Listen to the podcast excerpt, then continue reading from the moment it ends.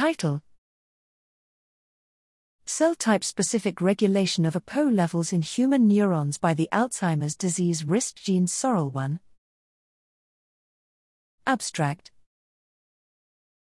SORL1 is strongly implicated in the pathogenesis of Alzheimer's disease AD through human genetic studies that point to an association of reduced SORL1 levels with higher risk for AD. To interrogate the roles of SORL1 in human brain cells, SORL1 null IPSCs were generated, followed by differentiation to neuron, astrocyte, microglia, and endothelial cell fates.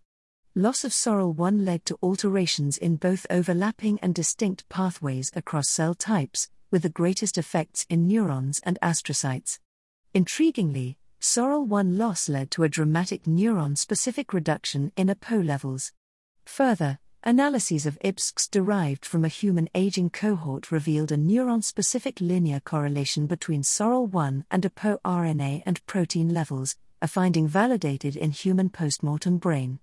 Pathway analysis implicated intracellular transport pathways and TGF beta SMAD signaling in the function of SORL1 in neurons. In accord, Enhancement of retromer-mediated trafficking and autophagy rescued elevated phospho-tau observed in SORL1 null neurons but did not rescue APOE levels, suggesting that these phenotypes are separable. Stimulation and inhibition of SMAD signaling modulated APOE RNA levels in a SORL1 dependent manner.